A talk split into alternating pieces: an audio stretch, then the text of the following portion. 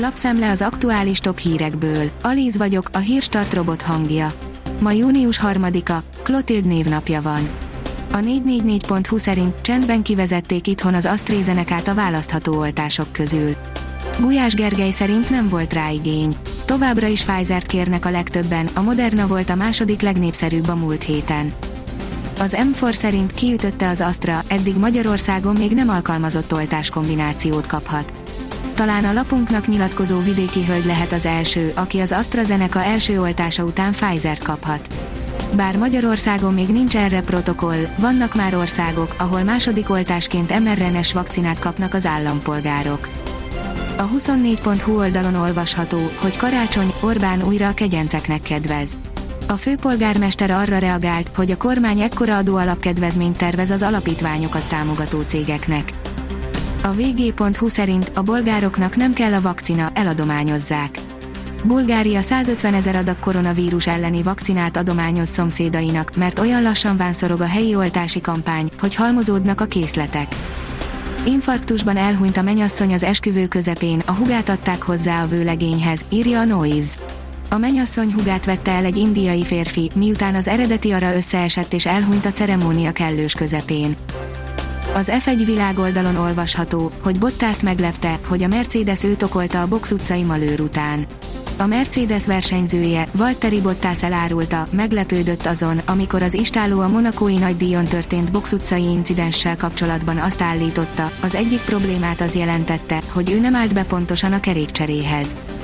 A napi.hu oldalon olvasható, hogy katasztrófához vezethet a járvány eredete. A koronavírus járvány kezdetének kiderítése látszólag szakmai probléma, ám azt a lehetőséget, hogy egy kínai laborban kísérleteztek a denevérekből származó kórokozóval, ami azután onnan szabadult ki valahogy, a pekingi vezetés politikai presztis kérdésnek tekinti. Az Infostart oldalon olvasható, hogy kitalálta a kormány, hogyan hálálja meg pénz helyett az egészségügyisek helytállását.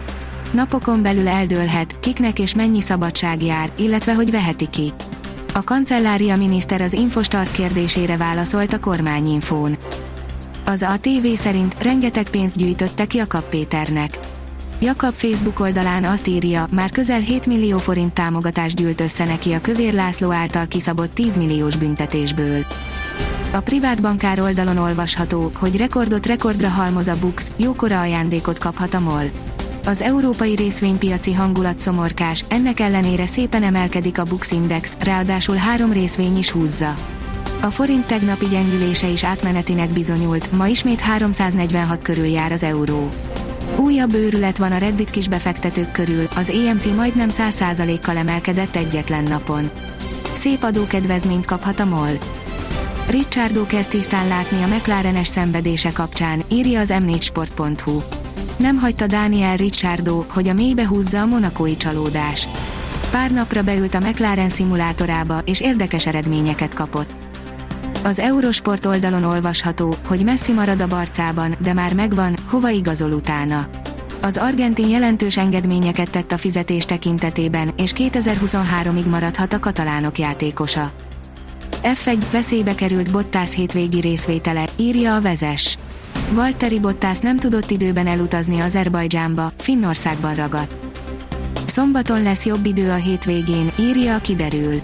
Bár vasárnap sem lesz kifejezetten rossz idő, a szombat nyugalmasabbnak ígérkezik. Vasárnapra is jut több kevesebb napsütés, de egy frontrendszernek köszönhetően többfelé elered az eső és megdörrenhet az ég is. A Hírstart friss lapszemléjét hallotta. Ha még több hírt szeretne hallani, kérjük, látogassa meg a podcast.hírstart.hu oldalunkat, vagy keressen minket a Spotify csatornánkon. Az elhangzott hírek teljes terjedelemben elérhetőek weboldalunkon is. Ha weboldalunkon hallgat minket, az egyel korábbi adás lejátszása automatikusan elindul. Beállíthatja, hogy az összes korábbi adás, vagy csak az aktuális tematika hírei következzenek. Köszönjük, hogy minket hallgatott!